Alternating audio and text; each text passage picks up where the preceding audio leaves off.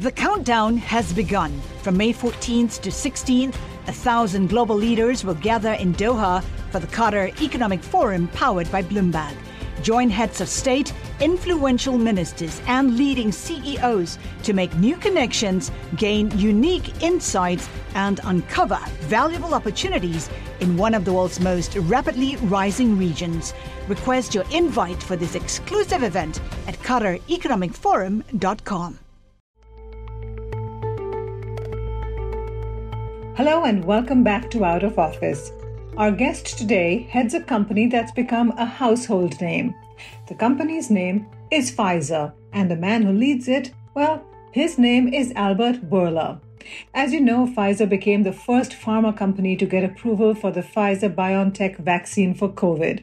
It was a moment the world had been waiting for. Albert tells us what it was like for him. It's difficult even to describe it, and it's difficult even to. It was just an explosion of emotions when that happened. And uh, I sat uh, on a chair and I opened a glass of wine but suddenly strange emotions were coming in my head. My, my parents, uh, people that died, uh, uh, people that uh, worked very hard to make this vaccine, and I had given them so hard time myself by pushing them, and I could feel that now they can see their, their efforts rewarded. Albert had been overseeing the development of this vaccine for months. Despite the challenges, he had faith they would create it. He believes the impossible is possible, a view shaped by his family's history and of his parents' Holocaust story. My mother had uh, also brothers that they went to Auschwitz and they survived and came back. Unfortunately, not their parents, but uh, themselves they did. My mom, particularly, that was a very, very optimistic person in, in her life. Uh, she would use that as an example that never say this is the end. But uh, never say this is impossible. Everything is possible. Albert had a wide ranging conversation with my colleague Nicole Sawyer. They spoke about the vaccine, vaccine equity, his family, his love for animals. He's a former vet. It's a great conversation, and I do hope you'll make the time to listen to it. So here's Nicole with Albert.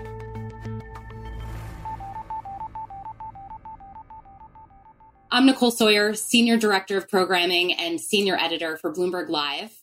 I'm joined now by Dr. Albert Bourla, the CEO and Chairman for Pfizer. Thanks so much for joining us. Thank you so much, Nicole, and please call me Albert. Sounds good. Albert, what inspired you to pursue a career in the pharmaceutical industry? You know, it was more serendipity. I was uh, always wanted to pursue a career in academia and uh, I was veterinarian. I did PhD, and uh, I was uh, working in the university. And Pfizer was recruiting in Athens, and somehow a recruiter convinced me maybe to make uh, to take a sabbatical from academia and join Pfizer in Athens, actually in in Greece. I went with the with the, the expectations that I will work maybe for less than two years, and then I will go back to academia. Uh, I, I, felt that could be an interesting experience. But six months into the job, I loved it. I never went back uh, to academia because I felt that uh, uh this dynamism and the ability to have an impact uh, that you have in the private sector uh, is what fit most my personality. And you said you were a veterinarian. So I have to ask, how many pets do you have? I have two right now, a smaller one and a bigger one. And what kind of animals are they? What's your favorite animal? Yeah, both there are dogs, and uh, I, I I love dogs, and uh, I love all animals. That's why I became also veterinarian. Man's best friend. Being the CEO of Pfizer, it's very different today than it was, say, three years ago. How are you coping with this change? You know, you, need to suddenly uh, life happens and you, you are in the middle of a situation and you need to rise to the occasion. And this is what I did, and I'm sure many other CEOs uh, did the same. And if someone else was sitting on this chair, would have done the same. So you are, you understand the responsibilities that uh, fate has put on your shoulders, and uh, you carry on. And uh, that's what I did. And you were talking about that responsibility, um, becoming a, a, CEO that runs a pharmaceutical company to now all of a sudden one of the most sought after men in the world, that has a huge responsibility behind it. What changes have you had to make in your daily life? Do you all of a sudden need more security or does your family need more security? Yeah, yeah, all, all of that. I think um, uh, these are the side effects that you don't really enjoy. I mean, you don't have privacy now. Most of the times, uh, it uh, it is not a problem. Sometimes uh, you wish that you could go to a restaurant and people don't recognize you. It's always for good right now. I mean, I'm I'm going to a restaurant and uh, people, I have seen everything. I mean, people giving me standing ovation just entering to a restaurant, or the chef going out of the kitchen thanking me because they were able to open the restaurant, the business, thanks to the vaccine and. Uh, but of course, there are also people that have different views about vaccinations, and some that they they think that uh, it's not good to have vaccines, and those can become an issue. What's one crazy thing that has happened from maybe someone that's not a fan of the vaccine? Uh, frankly, I have never uh, been in front of a situation like that uh, myself. But I know other uh, colleagues uh, of mine that they had that unfortunate, and it, you know, it is an unpleasant discussion. And sometimes, if it is passionate, it creates fear to to the scientists, for example, that will be encountered by someone who doesn't believe that vaccines are good. And uh, speaking of the vaccine, can you describe the moment you realized Pfizer had the vaccine? Was it a slow realization or an instant moment? Um, where were you during this moment? It's difficult even to describe it, and it's difficult even to think back. Was it gradual? Was it instant? Uh, it, it, was. Uh, a very important moment, and it happened. Uh, it's just a yes or no. That's the first thing that you hear. Yes, no. It's not uh, anything complicated. It was just an explosion of emotions when that happened. And then the second thing that I had to, to hear was the level of efficacy that was uh, game changing. 95.6%. Uh, it was our interim analysis. Uh, that was another moment that it was more of a moment of reflection. I tried to understand what does this mean for the world. The moment I heard that, there were only three or four people in the world that knew that information, and it was likely the most material information in the world at that stage, right? Could uh, could drive uh, global health, economy, etc. And then all the um, hours that followed that were uh, dedicated to processes and what needs to be done rather than me reflecting or letting my emotions uh, relax. It was only in the evening of that day when I went home and uh, I had both my kids home and my wife because they were in college, so they were working from home. And uh, and uh, I sat uh, on a chair and I opened a glass of wine but suddenly strange emotions were coming in my head. My, my parents, uh, people that died, uh, uh, people that uh, worked very hard to make this vaccine, and I had given them so hard time myself by pushing them, and I could feel that now they can see their, their efforts rewarded. So very mixed feelings. My family back in Greece, my my father-in-law on the 80s, we were worried a lot uh, about him uh, and now that he would be able to get the vaccination. So all the human things that everybody can have from news like that came only five, six hours later in the evening.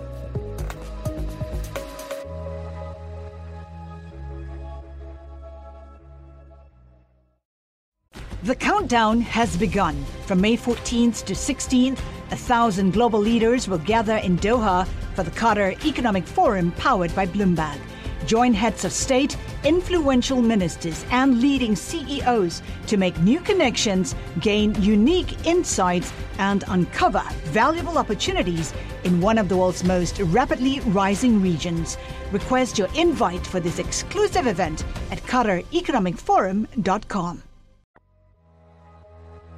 Since you're mentioning your family, it's a good segue. I wanted to switch gears and ask you about your family ancestry your mother, she's a Holocaust survivor. She has an incredible story. Uh, from what I read, she was minutes away from execution by a firing squad when she was spared via ransom by her non Jewish uh, brother in law.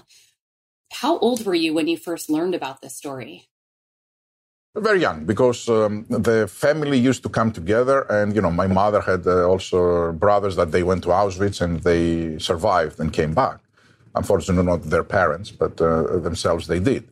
And they were a very close family. So uh, Sundays, you typically would get all together to have uh, a family lunch and uh, they will tell stories. It's one of them. One from the camps, my mother from uh, the prison in, in Greece, where she was imprisoned, and the execution camp. Her sister, that uh, paid the ransom, her husband, the non-Jewish uh, husband, uh, a beloved uncle, that paid basically everything he had at the time to Germans, to Nazis, so that they can spare her life. So I, I was listening all of that from very, very young age, and. Um, uh, the thing that was very important and that uh, built our personalities, me, my sister, all my cousins, but we were all together, was that uh, not not a single one of them uh, were speaking about revenge or uh, hate or or bitterness, or they were teaching us how to to to make sure that we will pay the price back to those that they did that to us, that they killed my grandparents that I never met, and all of that. It was more a celebration of life for them. That they were, uh, my mom particularly, that was a very, very optimistic person in, in her life. Uh, she would use that as an example that never say this is the end, but uh, never say this is impossible. Everything is possible. Just have faith, believe, and try. And that is something that put a stamp on me from very young age. That's a great message anything is possible. Everything is possible so long as you stick to it. And it sounds like your mother took a very positive approach to it as opposed to having fear or anger and trying to uh, think of ways to retaliate. Uh, she took this as a hard lesson learned in life and was positive about that. So, how has your family's history shaped you and influenced the person, the leader you are today? How are you applying these lessons to say leadership at work? You know, everybody, I think, has a very strong influence from their family. This is where uh, they grow up. And uh, positive or negative, everybody has, let's say, very strong influence. The same is uh, with me, everything I am. I think the, the optimism that my, my mother had, I think, uh, was transferred to me. And um, I, I, do that uh, in every aspect of my life, including uh, business. So uh, that positivity, that empathy is uh, what you've been able to translate to, to, value in business, maybe in dealing with your employees, your staff. Um, would you say that that's accurate? It is accurate, and you use a very nice word because I think uh, just paying tributes to my mom. She was she had a lot of empathy for people. She the fact that she went through hell, uh, I think, made her even more compassionate to, to, to others. And uh, I could see it uh, every day in the way that she was uh, treating others, particularly those that they, they didn't have enough. and um, yeah, thank you for bringing that word. It reminded me. So, what are you most proud of with your contribution to Pfizer, and what are you most excited about for the Pfizer's transformative journey? Look, I'm, I'm never satisfied with my contribution to anything, so I think I need to, to do way more. Uh, there were few things that uh, give me optimism for, for the future. And this is that um, uh, we were able to demonstrate to this organization in the most profound way what my mom was taught me. Nothing is impossible. You can do the impossible possible. It's just you need to have perseverance, you believe, and go for it. Don't take no for an answer, and results will come. I think that's what uh, makes Pfizer now unique. I think what makes Pfizer standing out right now. Uh, people believe, yes, we are Pfizer, we can make it. And uh, I think then we will see this um, COVID vaccine type of moments in rare diseases, in cardiovascular diseases, in, in cancer, in, uh, in rheumatoid arthritis, in many different diseases that uh, the need is unmet, the medical need yet. I think that's the biggest thing that uh, Pfizer has right now uh, to feel proud of. As a leader, what's one of the biggest mistakes you've ever made and you learned from this? Ah, so many, and uh, and uh, I, am sure I did. I know, but I did several also during the COVID development. Uh, thankfully, not very critical ones. But um, I will tell you uh, one that um, uh, I regret even during COVID, right? So I was pushing a lot of pressure. I was putting a lot of pressure on the teams to be able to, to, to develop the vaccine. And um, uh, I think all of them, not most of them, all of them, they're fine with that because they knew what it is at stake. And uh, no matter how unpleasant uh, that pressure could be, they knew that they, we all needed to excel. But uh, I'm human being, so a few times I, the emotions made me to lost it. and I, I was maybe disrespectful to some people or I, I spoke down. I regret that. I mean, I was, it was so unfair for people. I mean, as Mediterranean, after that, I would call them to apologize, but this is not the point. The point is that I did it. So that's something that uh, I regret uh, profoundly that I did. And uh, it was also very unfair because those people were working day and night. So I apologize to them. I hope they, they forgive me during the pandemic, you spent a lot of time in Greece. And do you think with this new work from home environment, you'll spend even more time in Greece? I wish I could spend even more, I, but I did. I, I spent a month uh, during my vacations, two weeks of vacations, and then I took two weeks that I worked from Greece, and that was feasible because everybody was working from somewhere in, in front of a computer. Yes, I think um, uh, pandemic forced us to do a major experiment that uh, we would uh, never dare to do under normal conditions. I, am joking by saying if someone was coming in my office in January of 2020 and would tell me, I have a bright idea, we should let everybody work from home for the next one year, no one comes to the office, I would uh, think that uh, uh, they're nuts. I would never uh, think that that's something that we could do. And then suddenly we are forced to do, and guess what? It worked very, very well. I think that we have a lot to, learn because uh, one year is not enough to drive conclusions. It was clear that we could work between among people that know each other very well. What about new hires that they don't know anyone? I mean, is the period, the minimum period that people need to get acclimated before they can be productive on a digital environment? All of that needs to be seen in the future.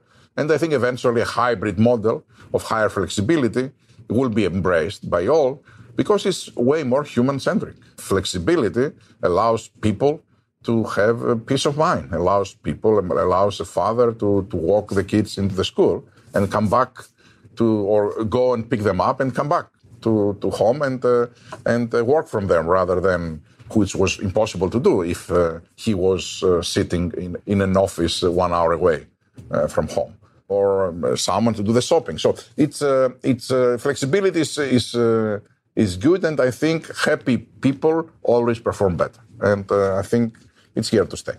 That's a great message. Flexibility and happy people perform better. Absolutely. So, as you know, this podcast is called Out of Office. What is your favorite thing to do when you're in Greece, when you're out of the office? Look, you need to put it into context. Usually, I'm in Greece during summertime, for example this is where I try to to to go. And uh, I always I'm, I'm, i left Greece 26 years ago. I always 26 times 26 summers I've been to Greece, and I've been to for vacations together with my friends from high school, who they are waiting for me with their wives and uh, me and my wife, and we go together. This is what we do, and usually we like to have one week touring islands, different islands every every every time uh, because there are so many Greek islands and they are very different one from another. And then we, we settle somewhere that uh, we can relax and enjoy the sun and the good company. Have you ever gone scuba diving off any of the islands?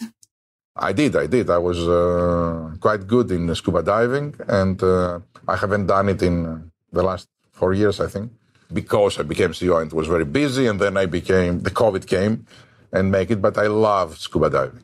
Yeah, it's wonderful. I love scuba diving as well.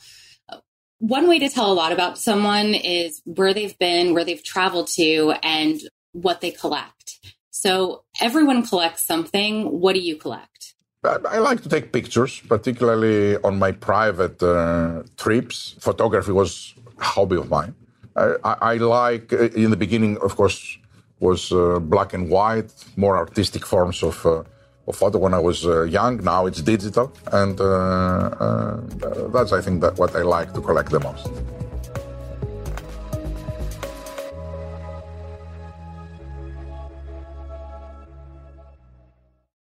The countdown has begun. This May, a thousand global leaders will gather in Doha for the Qatar Economic Forum powered by Bloomberg, held in conjunction with our official partners, the Qatar Ministry of Commerce and Industry and Media City Qatar, and premier sponsor QNB. Join heads of state, influential ministers, and leading CEOs to make new connections and gain unique insights. Learn more at QatarEconomicForum.com. Merck is likely to be the first market with the COVID pill. Where does that leave Pfizer? How is Pfizer thinking about how it will make its own wave and be different? Look, I think Merck uh, announced very good results, a 50% efficacy, and now they are submitting uh, the paperwork to FDA so that they can get an approval. We are working on a different mechanism of action, very different, but still oral. It's, it's a pill. And we are waiting to see our uh, results. Uh, I hope that we are successful as well. I hope that uh, we have two oral uh, options so that uh, physicians can choose uh, based on the, the, conditions of, of, the patients. Options are always very good. what we do it is to try to make sure that we come to a very good medicine, and the way we define very good medicine, it is high efficacy, outstanding safety and uh, we should be able to end something that we can produce at scale. We are running the studies, hoping uh, that uh, what we predict will become reality. But I have seen many times in science, it's like love science. You can get the best satisfaction and the biggest disappointment sometimes. So I hope that uh, in this case, we will get uh, great satisfaction when we see the results. What are your thoughts about mixing and matching booster shots? I think that it is uh, provides flexibility. Uh, it means very little right now if you have uh, amper availability of, uh, of uh, vaccines. So if someone got uh, Moderna, can stay with Moderna. If someone got Pfizer, can stay with Pfizer. It's more important if someone got Moderna and suddenly there is no Moderna, or if someone got Pfizer and suddenly there is no Pfizer available, can we substitute with Moderna?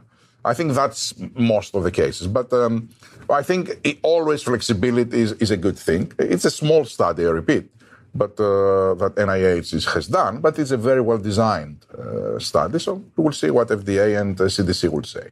You got the booster shot. How long does this shot last? Are there concerns that people who maybe took the vaccine last February are currently at risk? I think yes. Uh, if they got in February, they are more than six months. And already there is a recommendation that if uh, they are uh, having a profession that uh, expose them to to risk of a high risk of COVID, or if they have underlying conditions, or if they are above 65 years old, they should take. In other countries, actually, uh, the, the age is way way down. So uh, I think eventually in the US also, the authorities, as they are getting more and more data and information, will transition to bringing the booster to to earlier stages. Now, how long the booster will last, I don't think we know. Uh, because we need to wait uh, for at least a year and then two years. Uh, but if I have to make a prediction, I believe that um, we should be able to get good immune responses for at least one year. But that remains uh, to be seen. So we can move into a situation that we have a series of three vaccinations and then annual uh, for life uh, or for as, as long as there is COVID around. Vaccinations should keep us very, very well protected and able to live a normal, normal life. So, here in the US, we're talking about booster jabs and shots for kids 5 to 11 years old. However, in other countries, some people are still waiting for their first jab. How do you feel about Pfizer's role providing more equitable access to vaccines? I think it's extremely important, uh, our role, to, to provide equitable access. And uh, to be able to have a vaccine that everybody can have, there are three conditions. Uh, the first is to develop a vaccine because now you consider it given. Uh, 12 months ago, nobody thought that uh, we will be able to have one. So we made one. The second is to give it to all at a price that they can afford. And uh, we are giving right now our uh, vaccine with a tier pricing. Uh, if you are a high income country, it is the cost of a takeaway meal for the government. And then the government gives it for free to the citizens. But for the government, a cost of a takeaway meal. Uh, if it is, though, a middle income country, not a high income country, it is half of this cost. from our side. And if it is a low income country, then we give it a non for profit base. So the price is not an issue for them. And then the third that needs to be done is to have enough vaccine for all. And in the first six months, we produced 1 billion doses. But right now, in the second six months of this year, uh, we are going to produce an additional 2 billion doses. So 3 billions in total. And uh, next year, 4 billion doses. We did that because we put significant manufacturing investments behind it and, of course, a lot of expertise to be able to do that. I think pretty soon everybody will have availability if they want to make a vaccine. I think there will be in the low income countries, I foresee different type of challenges in a few months. Uh, the challenges would be uh, their infrastructure to be able to, to do massive uh, vaccinations and uh, also the ability to convince everyone to, to, to, to get the vaccine. But I think uh, pretty soon we should be able to have enough for everyone. Just to give you also a magnitude, right now we have provided vaccines to 146 countries so far. 146 countries have received the vaccine. Right now, approximately 550 million doses have so far, until now, have gone to low and middle income countries. And by the end of this year, which is at the end of uh, December, we should have exceeded a billion doses to low and middle income countries with the prices that I said. So I think it's significant, the contribution that Pfizer is, is having. And very few companies, frankly, can claim that they have done better good to humanity than Pfizer. Incredible. And when do you see the nearest term to get an emergency use vaccination for kids under five? And for those that don't understand what the difference is between emergency approval and just uh, full FDA approval, can you explain that? Yes, emergency authorization. It is a process that FDA uh, uses when there is an immediate uh, threat, risk to the health of citizens, and then they have accelerated processes in terms of reviewing data, etc., so that uh, they can provide an approval to, to a vaccine. It, it, doesn't mean that you don't have to perform all the studies that uh, are required, but uh, they are doing that in a very expedient manner. Our application for 5 to 11 has been submitted. It is under review, and there will be an advisory committee of independent experts, independent uh, from FDA as well, of course, independent from us, but will review uh, the data and also will provide advice to the FDA. That will happen before the end of this month. Uh, this is a new formulation for those uh, kids. It is one third of the dose. So it is uh, in, uh, in one shot of an adult vaccine, we are giving 30 micrograms of mRNA. In uh, this shot for 5 to 11, we will give 10 micrograms of an mRNA.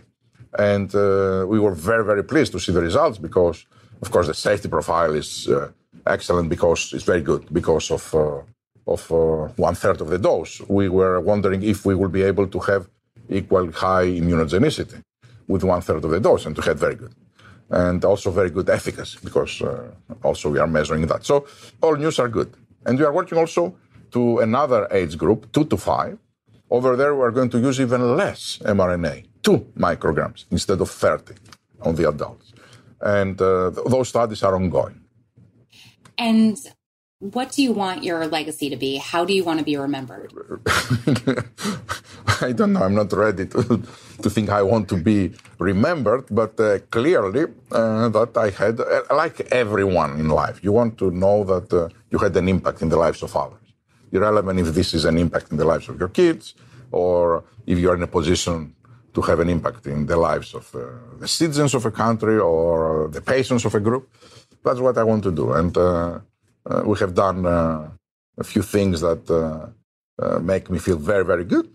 But I know that there are a lot of things that you can do more. So I'm uh, I'm focusing on that right now. Albert, thanks so much for joining us. Really appreciate it. Thank you very, very much.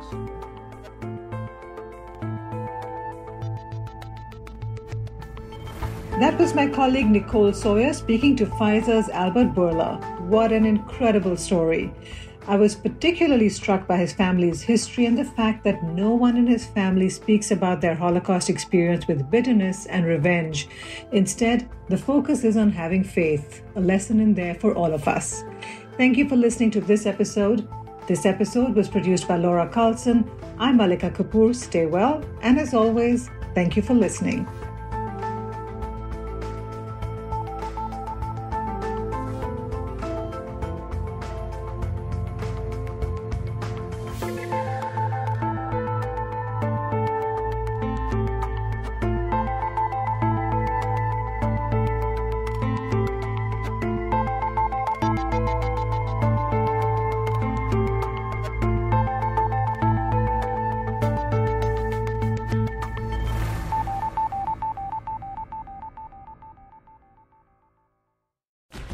Countdown has begun.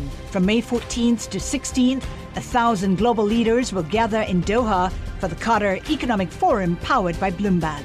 Join heads of state, influential ministers, and leading CEOs to make new connections, gain unique insights, and uncover valuable opportunities in one of the world's most rapidly rising regions. Request your invite for this exclusive event at QatarEconomicForum.com.